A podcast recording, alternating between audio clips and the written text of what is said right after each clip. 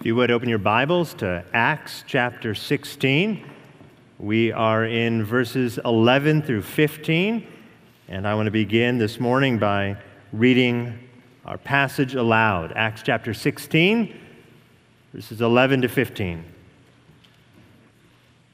So, setting sail from Troas, we made a direct voyage to Samothrace, and the following day to Neapolis, and from there to Philippi which is a leading city of the district of Macedonia and a Roman colony. We remained in this city some days. And on the Sabbath day, we went outside the gate to the riverside, where we supposed there was a place of prayer. And we sat down and spoke to the women who had come together. One who heard us was a woman named Lydia from the city of Thyatira a seller of purple goods, who was a worshiper of God. The Lord opened her heart to pay attention to what was said by Paul. And after she was baptized and her household as well, she urged us, saying, If you have judged me to be faithful to the Lord, come to my house and stay. And she prevailed upon us. When we think of the revivals of the 18th century, when just scores of people came to saving faith, uh, both in the American colonies and in England. Our minds rightly go to famous preachers like George Whitefield and Jonathan Edwards and John Wesley, and again, rightly so. But in the same time period, God used a remarkable woman by the name of Selina, the Countess of Huntingdon. She didn't preach, but she was a ferocious evangelist. And she stands out because many of the converts in her day in England came from the working class. But here she was, a, a noble woman, laboring hard to see the gospel transform England.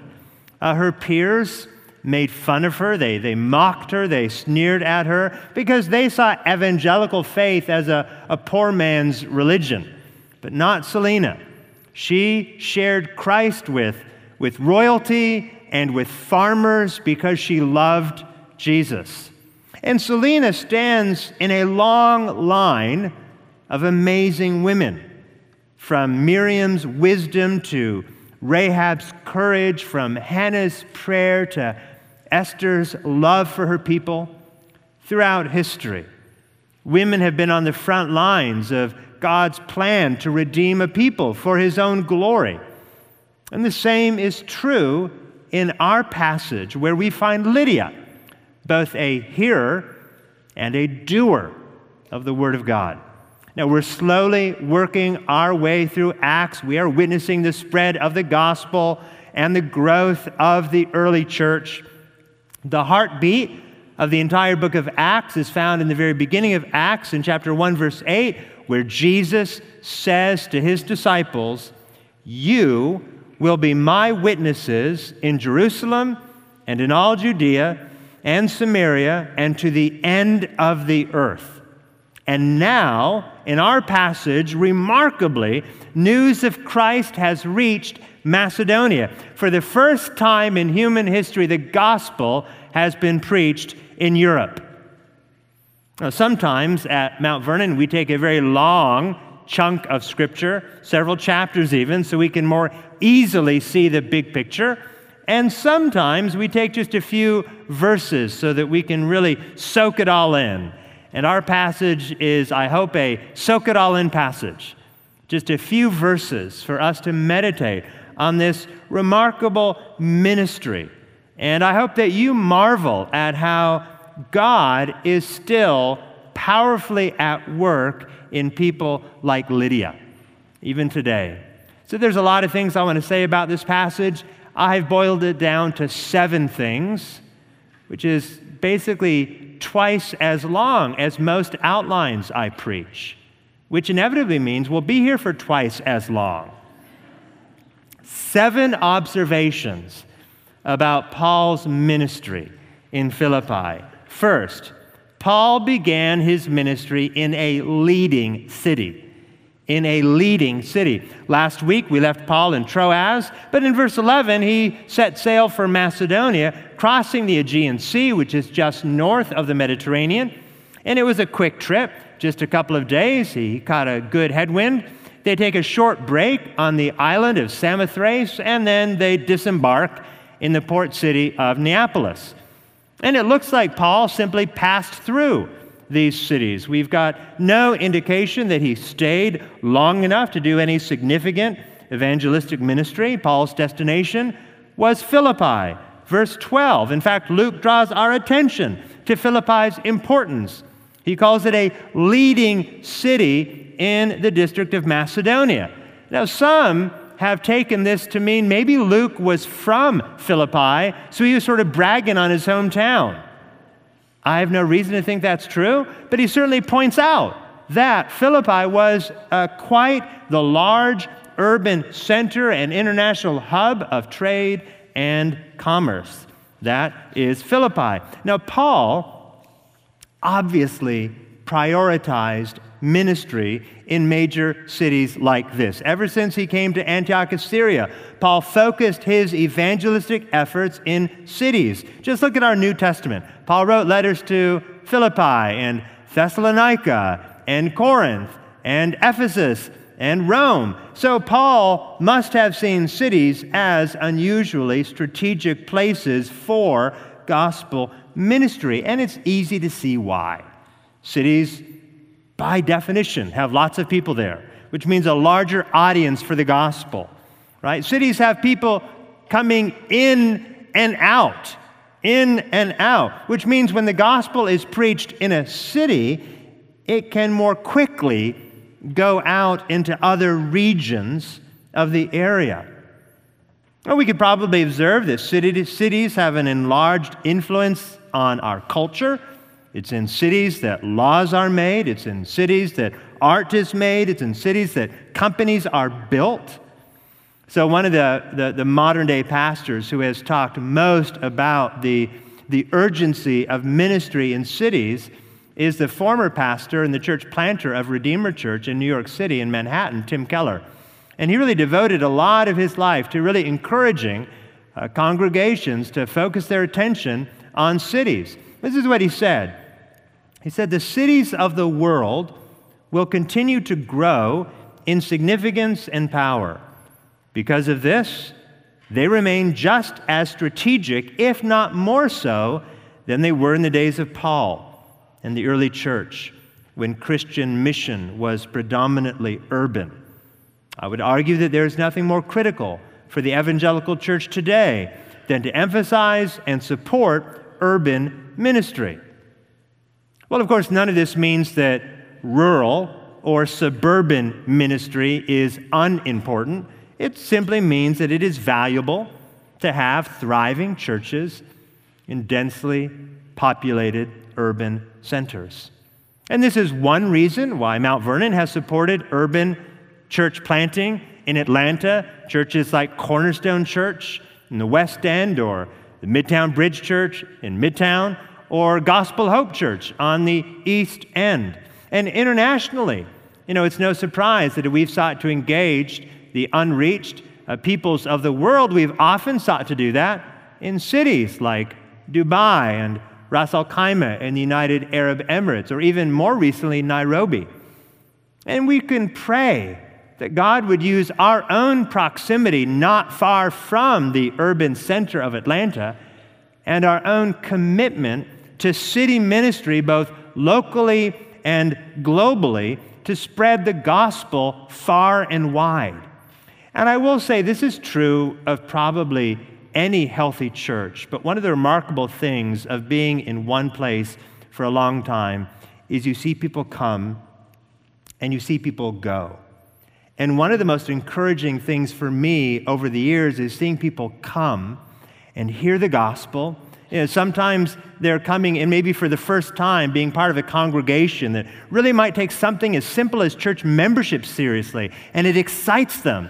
And when they go to another church, they might talk to them about the value of being a body that's really knit together. Sometimes it's simply someone coming to saving faith and then going away to share the gospel with family and with friends. So, in any healthy church, you're going to have people come and go and take the good with them to other regions of the world and other parts of their life. And being in a place like Atlanta, I would say, by and large, we get to do that more often, don't we? Pray God would use us to be a blessing to the city. All right, second, Paul preached within the Roman Empire. Paul preached within the Roman Empire. Philippi was a Roman colony, Luke tells us. Philippi is named after Philip of Macedon, the father of Alexander the Great. Before the Roman Empire, Alexander controlled much of the world from Greece all the way to India. And though Alexander's empire came to an end, it had an enduring influence, particularly when it came to language. Alexander made Greek the trade language of his kingdom. They called it koine, or common Greek. They used it in the day to day business even after the Roman Empire, when Latin so often became the official language, people throughout the world were still speaking Greek. When Paul came to Philippi, he spoke Greek. Our New Testament is written in Koine Greek. By the time Paul landed in Europe, Rome had been in charge for many decades. We know, of course, of the brutality of the Roman Empire look no further than the crucifixion of Jesus Christ, but this same empire used its might to bring order to the world. It's called the Pax Romana, or the peace of Rome. Rome's vast wealth and military might meant safety for travelers around the world. And so, for example, when Paul landed in Neapolis, he was able to take the Egnatian Way, a road all the way from Neapolis to Philippi, and he was able to travel in relative safety. Why? Because of the Pax Romana. I'm not saying travel was easy. It wasn't like getting on MARTA or hopping in your car. But Rome made it a lot easier and safer than it had ever been. The Pax Romana explains how Lydia could travel safely between Thyatira and Philippi. So, do you see how maybe this doesn't sound very amazing? Maybe, like, what in the world did he just do? Going to like history gobbledygook land. Look, so much of the world speaking one language, so much of the world connected by the Roman Empire at the very time Christianity is making its way to the far ends of the earth. Do you see the hand of God in this? That is amazing. You might think, well, what a coincidence. No, not a coincidence. The hand of God at work at just the right time.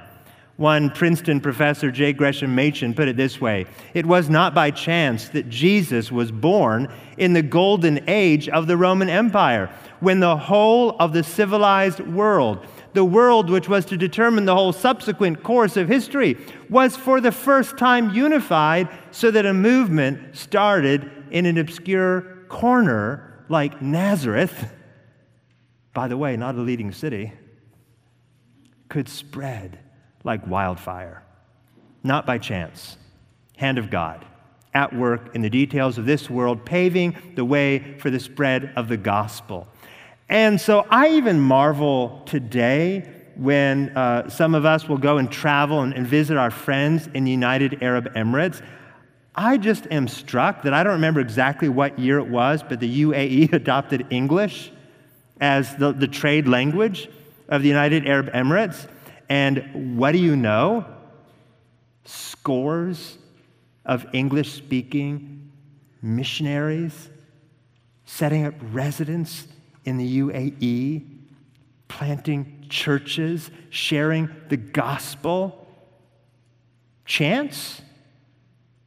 God's providence at work even today, bringing the gospel to some of the least reached and engaged peoples of the world.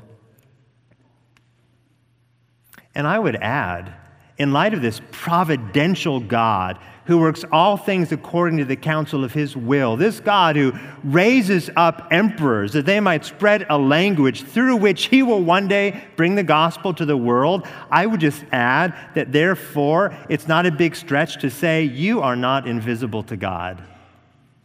And I certainly do not know what God's specific plan is for your life, but I marvel that the same Lord who paved the way for Paul's mission is not merely aware of you. God does not merely know that you exist, but God is actually at work in the details of your life. If you are filled with His Spirit, God is at work. Paul says, to the praise of His glorious grace. And that should be a deep encouragement to you. Third, Paul looked for the interested. Paul looked for the interested. The Apostle Paul worked hard to reach Gentiles. We know that. He had a unique commission, in fact, to bring the gospel to the Gentile world. But whenever Paul entered a new city, he went first to the synagogue. In other words, he, he always went first to the Jews. He started with those waiting for the Messiah. Paul began with, if he could, he began with the most religious, the most interested in the God of, of the Old Testament. And when he came to Philippi, Paul had the same plan. So on Saturday, the text says, on the Sabbath, he looked for a synagogue. Paul had the same plan, but he couldn't find a synagogue. Philippi apparently didn't have a synagogue. So all he could do was the next best thing is find a, a handful of Jewish converts, or I think that's what verse 14 means when Lydia is called a worshiper of God. I take that to mean she was someone who converted to Judaism. He, he finds a, a handful of Jewish converts and he finds them praying by the river, possibly praying through some set form of, of Jewish prayers. Now, before we talk about those women, let's just notice again Paul went first to the synagogues. He looked for those he thought would be most interested in the Messiah. Let's think about that for, for our day for a moment. Now, certainly, I think some things could be said about us reaching out to our Jewish neighbors. And uh, Jewish individuals in America today cover a vast spectrum of blatantly irreligious, with really no interest in the things of God, seeing Judaism merely as an ethnic marker on one hand, but, but many of our Jewish neighbors, in fact, do take Torah seriously and are wonderful conversation partners when it comes to the things of God and will engage as we talk to them about their need for the gospel. So many of our Jewish neighbors, in that sense, are interested in the God of the Old Testament. But when we go all the way from the first century to the 21st century, one thing we, we become wildly aware of, especially in a city like Atlanta, especially in a state like Georgia, with such a long history of revivalism and that really values church attendance in a way that many regions of the world and even many regions in our own country do not. Something that happens is we see the rise in nominal Christianity. Right, the rise in the number of people who would declare with their lips that Jesus is Lord, but don't actually live lives that demonstrate that they've submitted themselves to Him. Right? They profess faith in Christ. They remarkably affirm that Jesus is God, that he was crucified, that he rose from the dead. But that, that gospel message, which they appear to know intellectually, doesn't seem to have transformed them.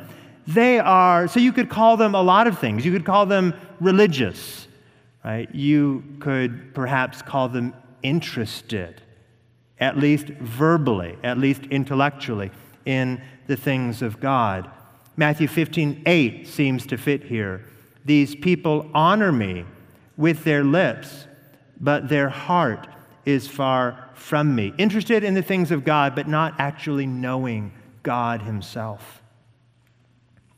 Now, if you, I say if you know someone who embraces Christianity intellectually but shows no sign of heart change, I know you do.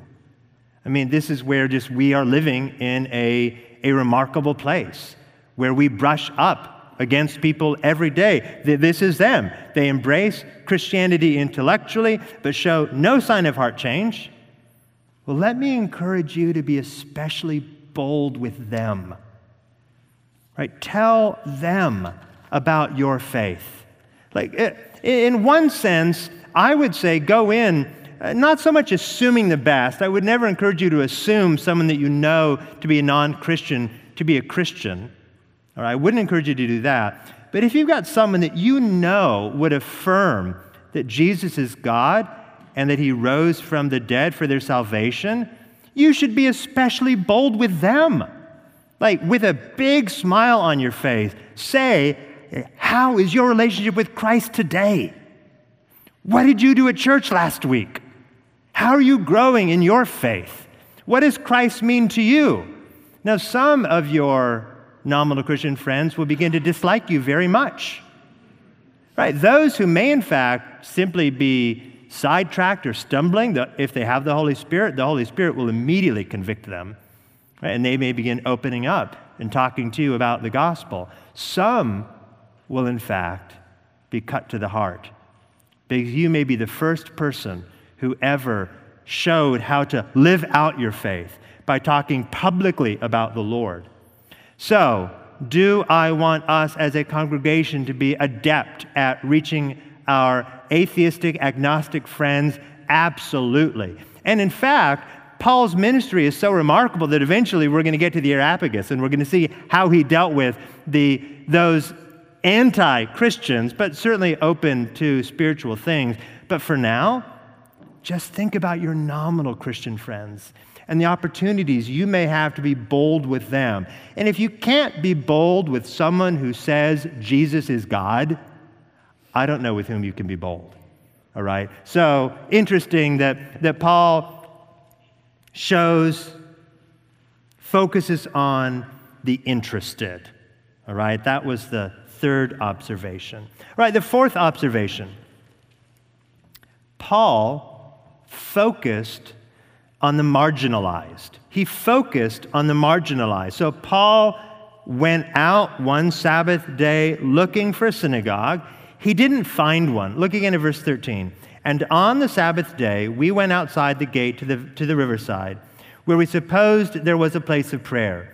And we sat down and spoke to the women who had come together. So someone must have told Paul about a small group that gathered occasionally, maybe regularly. The informers might not have known exactly where this group was, but they supposed that they had gathered by the riverside. And sure enough, Paul and his team finds these women praying by the river.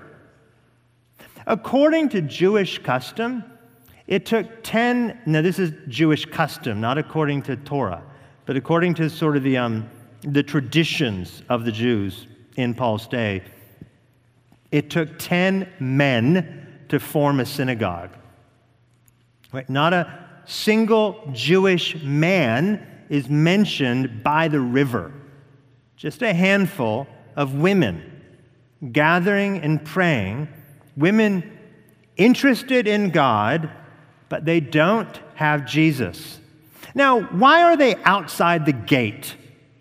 And it, they're not merely outside the gate, but they are, they are on the riverside. I mean, they, it appears that they cannot get any further away from the city center without getting wet. Right? They are removed from society. Lydia is outside the gate geographically, right? They, they presumably felt the need to, to worship in secret. Lydia is outside the gate in that sense, religiously, right? They comprise a very small, very small group of Jewish converts.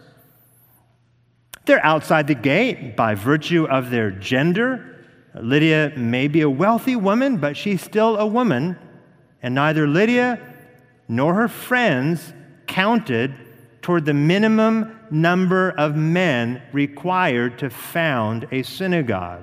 So, sort of in every way, they were really outside the city. So, here's the irony Paul came to a leading city, but his ministry there began with a handful of marginalized citizens outside the city. Well, if you know anything about the Bible, you are not surprised. Right? God has a habit of using to use biblical language, vessels of clay, jars of clay, to hold treasures of inestimable price. That's the way God works. Right? Jesse's youngest son, the gangly but handsome David, killed Goliath and became arguably Israel's greatest king. We read Ezekiel uh, this morning, and I was I was personally so challenged by the life of Ezekiel, preaching through Ezekiel a number of, of months ago. I don't know, outside of Jesus, that there was another prophet that suffered more for his calling than Ezekiel. I mean, he lost his wife.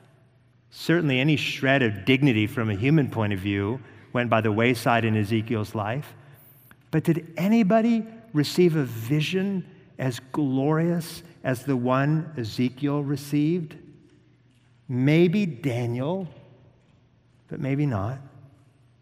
We know that it was a female outcast walking by herself in the heat of the day to a Samaritan well who just happened to run into the king of the universe.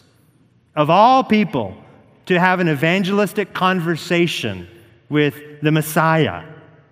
It's this sinful outcast from Samaria. Of course, it's, it's not Easter time yet, but a, a band of confused women with no legal standing in a Jewish court of law are the ones who discover the empty tomb. Peter, the one who denied Christ three times, is the one who eventually, though imperfectly, became a lion in the early church.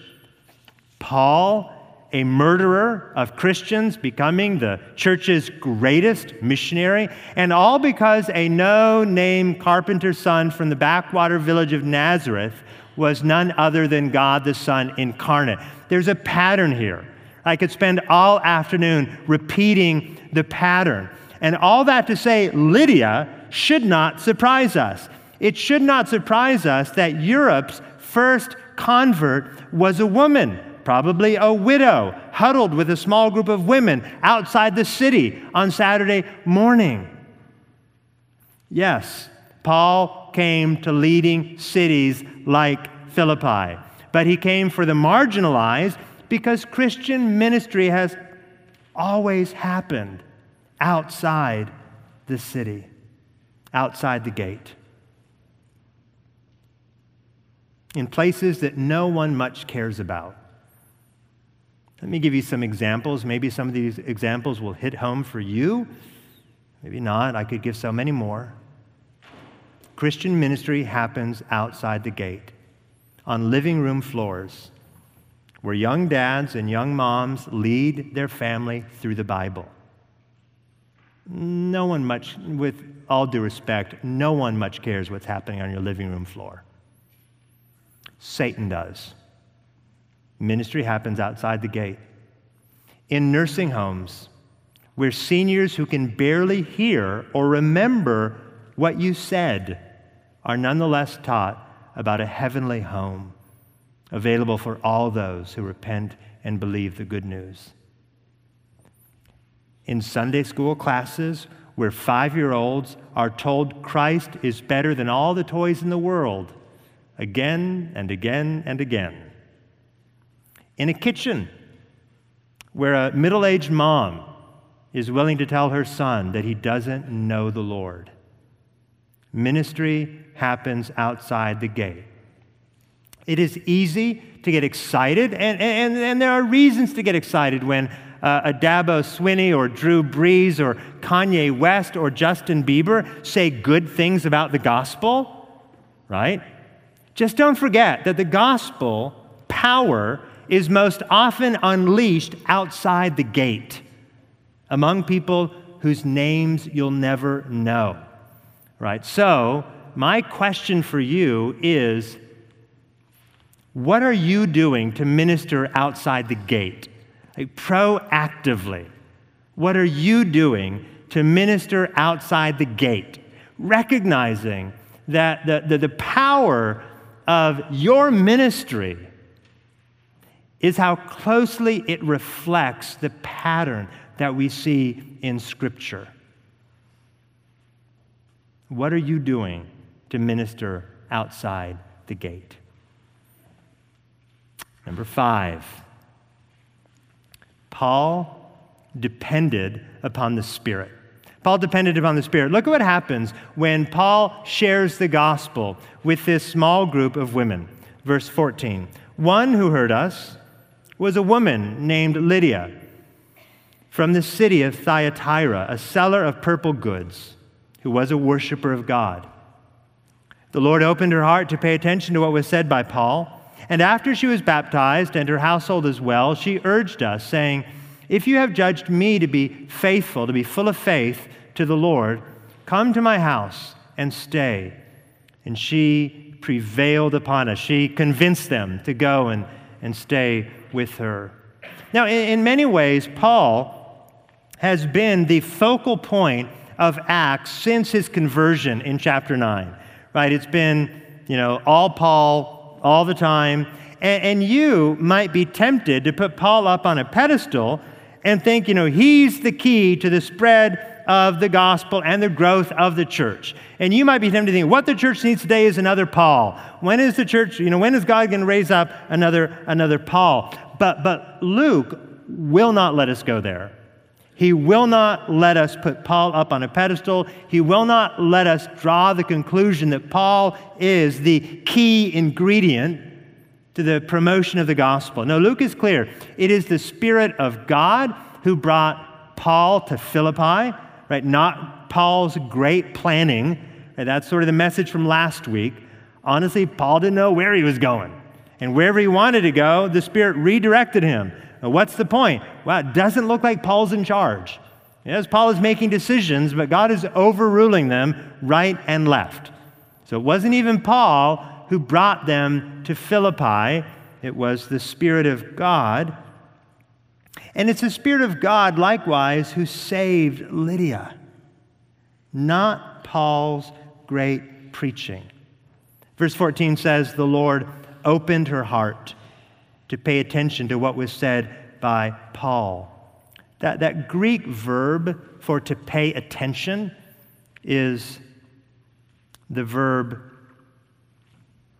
which is in Greek, so it's hard to pronounce. Proseko. Proseko. It could be translated a number of different ways, and uh, some of your uh, translations will have a different word. It can be translated to care, to care. It could be translated to devote oneself to, be devoted to something. It can be translated to, to respond, to respond to something. Many of your translations will have to respond. And so it seems that what happened is not that the Lord opened her heart so she didn't fall asleep during Paul's sermon. Now, if the Lord opens your heart so you don't fall asleep during my sermon, like praise God, you know, more of that. But I don't think that's exactly what's going on here. The Lord opened her heart to respond to Paul's message. And she's hearing what Paul is saying, right? There, there, there are gospel words coming at her like daggers from the mouth of Paul, but it wasn't until the Lord opened her heart that she could truly understand in such a way that she responded or, or cared about or attended to this gospel message. Right? So, so first, the gospel comes to Lydia in Paul's preaching, right? Then the Spirit comes to Lydia's heart, opening wide that heart, cracking that heart open, softening that heart, and then now filled with the Holy Spirit, receiving a, a new heart, Lydia now responds in profession of faith. That's what appears to happen here in Philippi. Right? Luke is showing us, the Spirit is showing us that Lydia needed the, the power of the Holy Spirit to be at work in her so that she could respond in faith to gospel proclamation. Now, we find the same idea all over the place. Uh, one place to see it is in 1 Thessalonians chapter 1 verse 6 where Paul is reflecting on the gospel coming to Thessalonica. I love it. I mentioned this earlier to, to describe the, um, the evangelistic impulse of the Thessalonians. They were a wonderfully evangelistic church. That was verse 8. But in verse 6 of 1 Thessalonians chapter 1, Paul is just marveling on how the gospel came to them, really on what happened when the gospel came to them. Paul writes this For we know, brothers, loved by God, that he has chosen you now, you might stop there and say, well, well, how does Paul know the Thessalonians were chosen by God? How does Paul know the Thessalonians were loved by God? So clearly, Paul understands himself to be writing to Christians, but, but how, how can he be so, so sure of, of God's love for them? How can they be, he be so sure that they are, are chosen by God to be members of his family? And so Paul says, because, because our gospel came to you not only in word, not only in word, okay, so I'm speaking words. Those words, I hope, are intelligible to you, right? As I speak about the gospel of Jesus Christ, about his death on the cross for sinners, about your need to put your faith in him. The gospel is, I mean, if you're hearing me, right, the gospel is most definitely coming to you in word, but that's not how Paul knows that they are loved and chosen by God. No, Paul says the gospel came to you not only in word, but also in power and in the Holy Spirit. And I think that is to say that the Holy Spirit and the power of God are never separated. When the, when the Holy Spirit comes, the power of God comes. When the power of God comes, the Holy Spirit comes. And so the gospel came to these Thessalonian unbelievers in word, but also in power and in the Holy Spirit. Their lives changed. They professed faith in him. And Paul says, Oh, yeah, I know you are loved by God because you look like people loved by God, filled with the Holy Spirit and power. It's God who saves. It's really what we've been singing about all morning. It is God who saves. To him be the glory. We need his power. We need his power to be saved. We need his power to be sanctified. We need his power to grow. We need his spirit. Yes, when, when someone hears the gospel, they must act. It is their duty to repent and believe the good news. The gospel demands it. So even as I preach the gospel, I don't simply say, I really hope that you'll believe what I'm saying. I really hope that you'll pray that God would open your heart. I don't speak like that. I say, friend, turn to Christ now. Right? It's your duty to put your faith in Jesus. Do it. But recognize this God is not a passive bystander to our salvation, right? Like, like, like someone driving by an accident, like you you see there's an accident on the side of the road, the, the car is in, is, in, is in flames, you, you pass by the side of the road, and you're just hoping that that, that, that driver you know, crawls out of the, of, the, of the burning car. God is not a, a bystander, like unable to stop and help. No, that's not God, not God at all. God is a rescuer. God comes to us and he, he rescues us from the dominion of darkness that John prayed about a few minutes ago.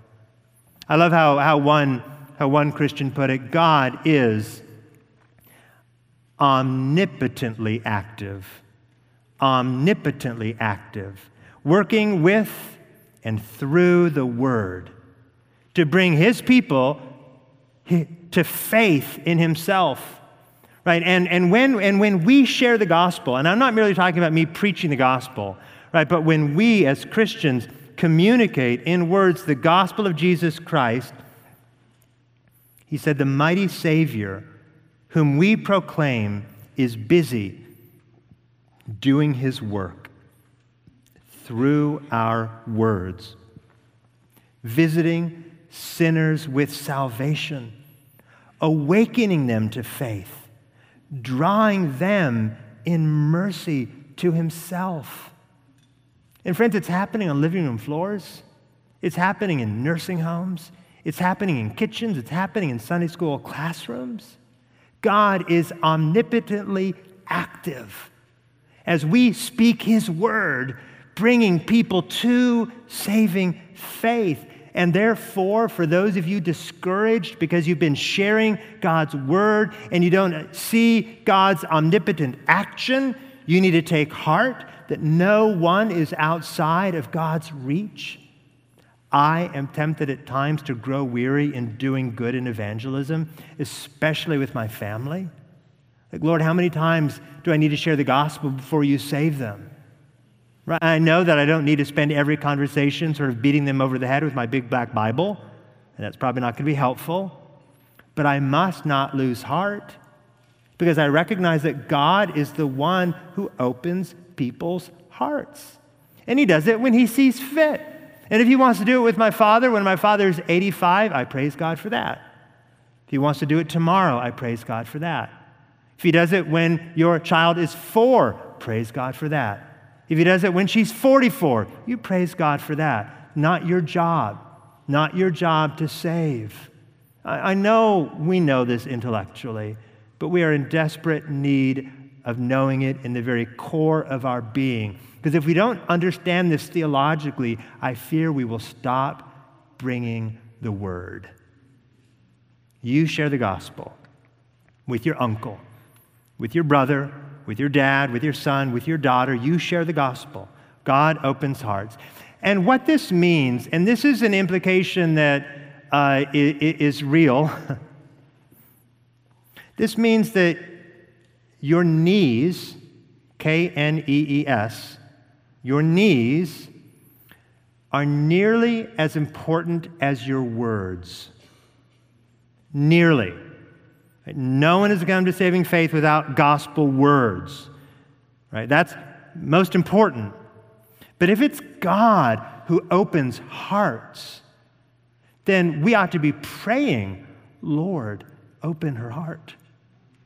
Lord, open his heart. Uh, not growing weary in doing good is not gr- growing weary in praying. That God, who is omnipotently active, would be omnipotently active in the men and women and children we are seeking to see come to saving faith. Don't go up to them and say, Well, I'm, I'm praying that God changes your heart because I know you're not going to. I don't think that would be wise or helpful. Uh, but theologically, you know that unless the Lord opens their heart, they are not going to submit themselves to Christ. So you tell them lovingly, gently, repent and believe. And you pray quietly and persistently, Lord, open their heart. No one is out of God's, no one is out of God's reach. Number six, Paul baptized believers. Look again at verse 15. And after she was baptized and her household as well, she urged us, saying, If you have judged me to be faithful to the Lord, come to my house and stay. And she prevailed upon us. She was, she was persistent. She was convincing. She prevailed upon them. Uh, not long after Lydia responded to the gospel, she apparently shared the good news with her household. Lydia must have been wealthy to have a house, all right? She appears to be the head of her household. No husband is mentioned, has a household, probably a widow.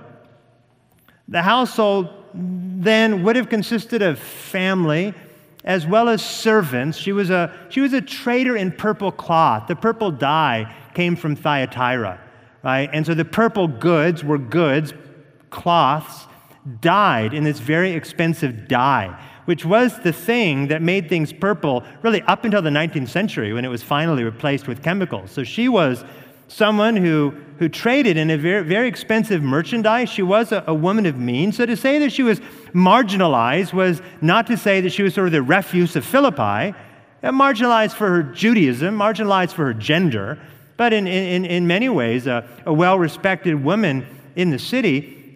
She shared with her household Paul's message of salvation in Christ, and it appears that they believed as well. Now, baptism was Lydia's response to God's work of salvation.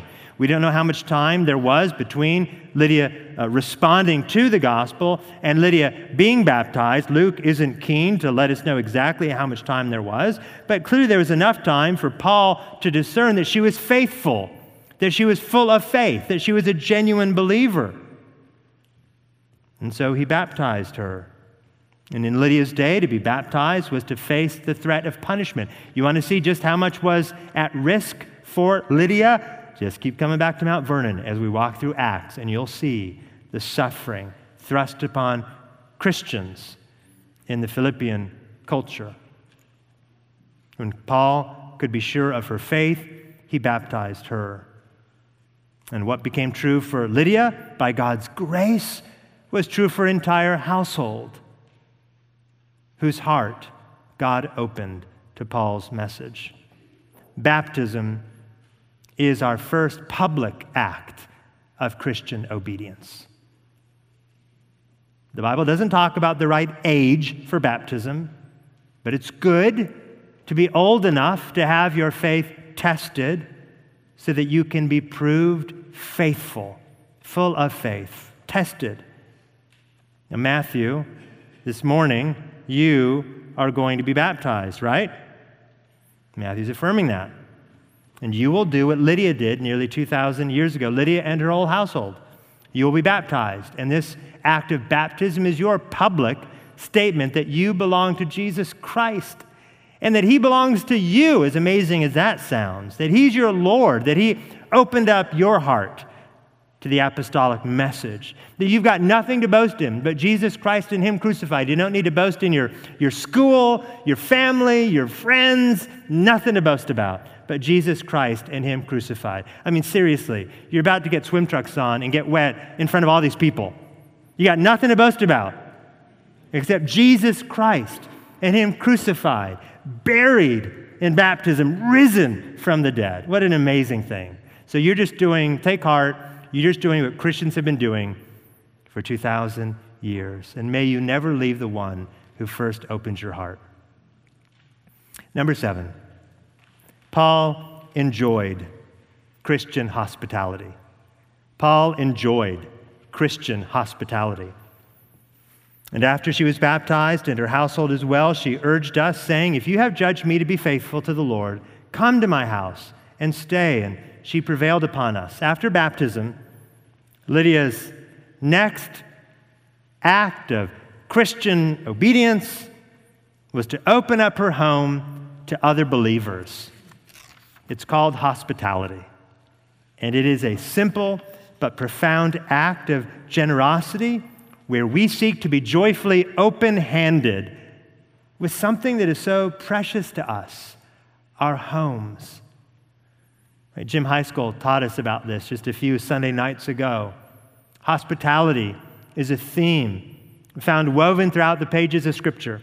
Paul tells us in Romans chapter 12, verse 13 contribute to the needs of the saints and seek to show hospitality.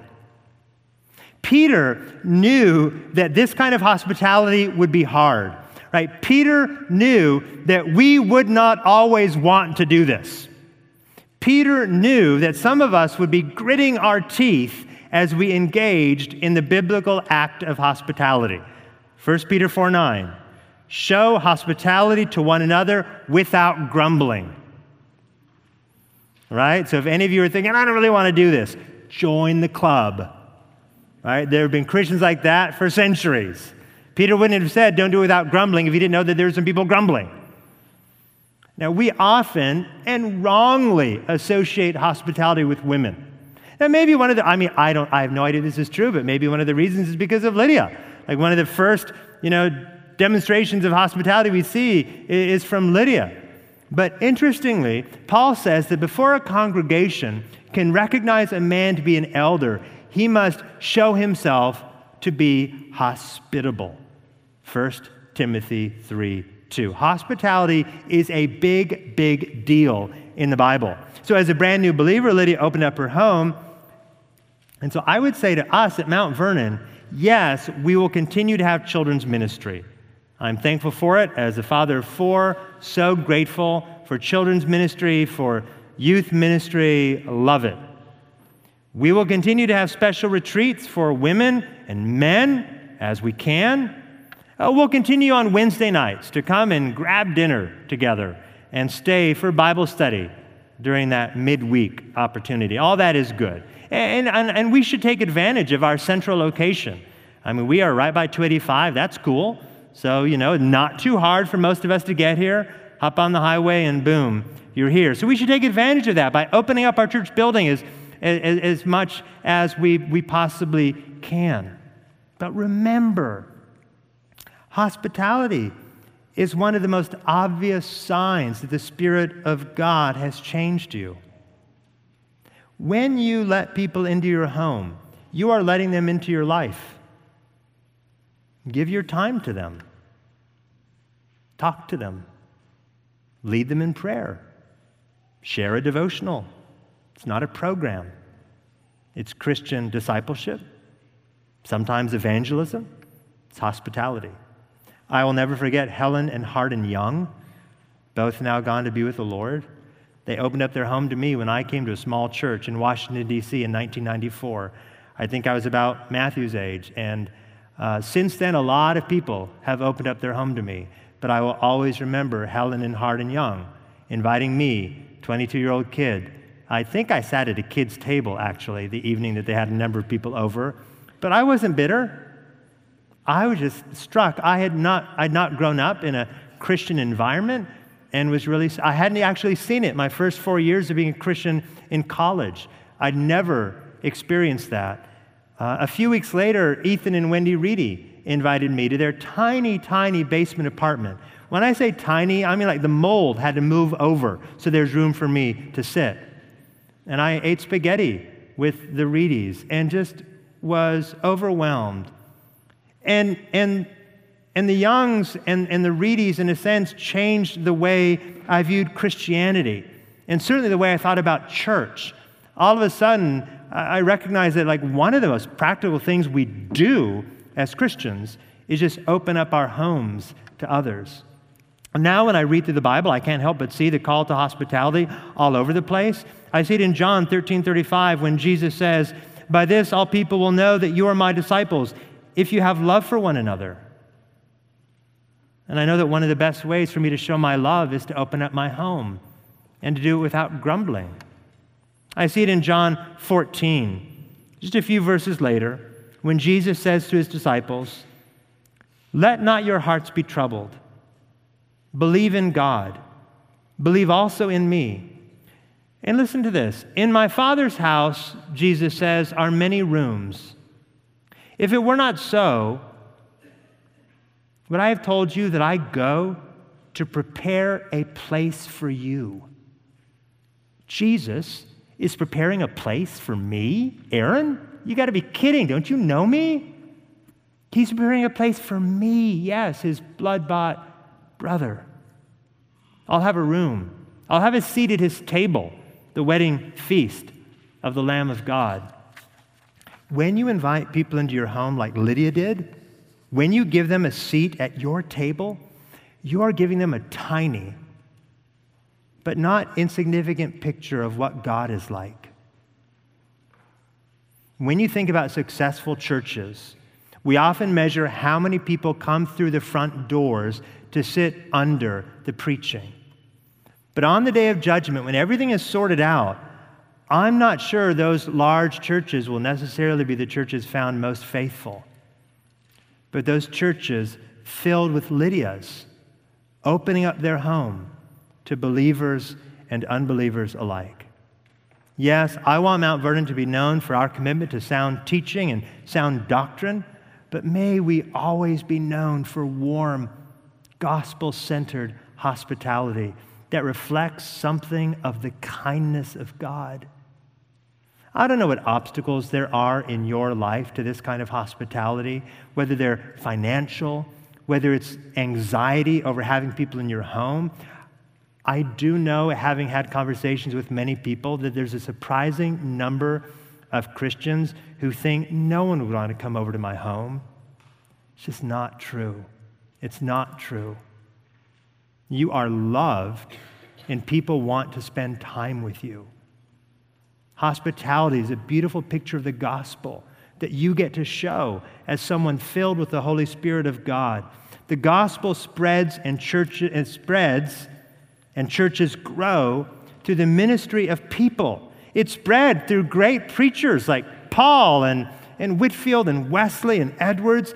It's spread through fiery evangelists like Lydia, speaking the gospel to her whole household, and Selina, the Countess of Huntingdon, preaching the gospel to queens and to farmers. But is the gospel spreading through you? Are your words and is your life filled with grace and truth? Have you opened wide your heart and opened wide your home to brothers and sisters in Christ? The beautiful and practical nature of Christian discipleship. Heavenly Father, we come before you this morning and we're so grateful that in a moment we're about to see and witness and bear witness to a, a young man who's about to publicly profess his faith in you. We're thankful for that. But even now, we ask that you would work on our own hearts. And Father, as we see uh, your, your love for cities, your, uh, your desire for your people to go and reach out to the religious and to the marginalized, the, the way we see your great providence in all of history, uh, your design in baptism, your call to hospitality, and, and more than anything, the reality that you are a God who changes lives. We pray that we would not leave this morning unaffected by the gospel. And we pray this in Jesus' name. Amen.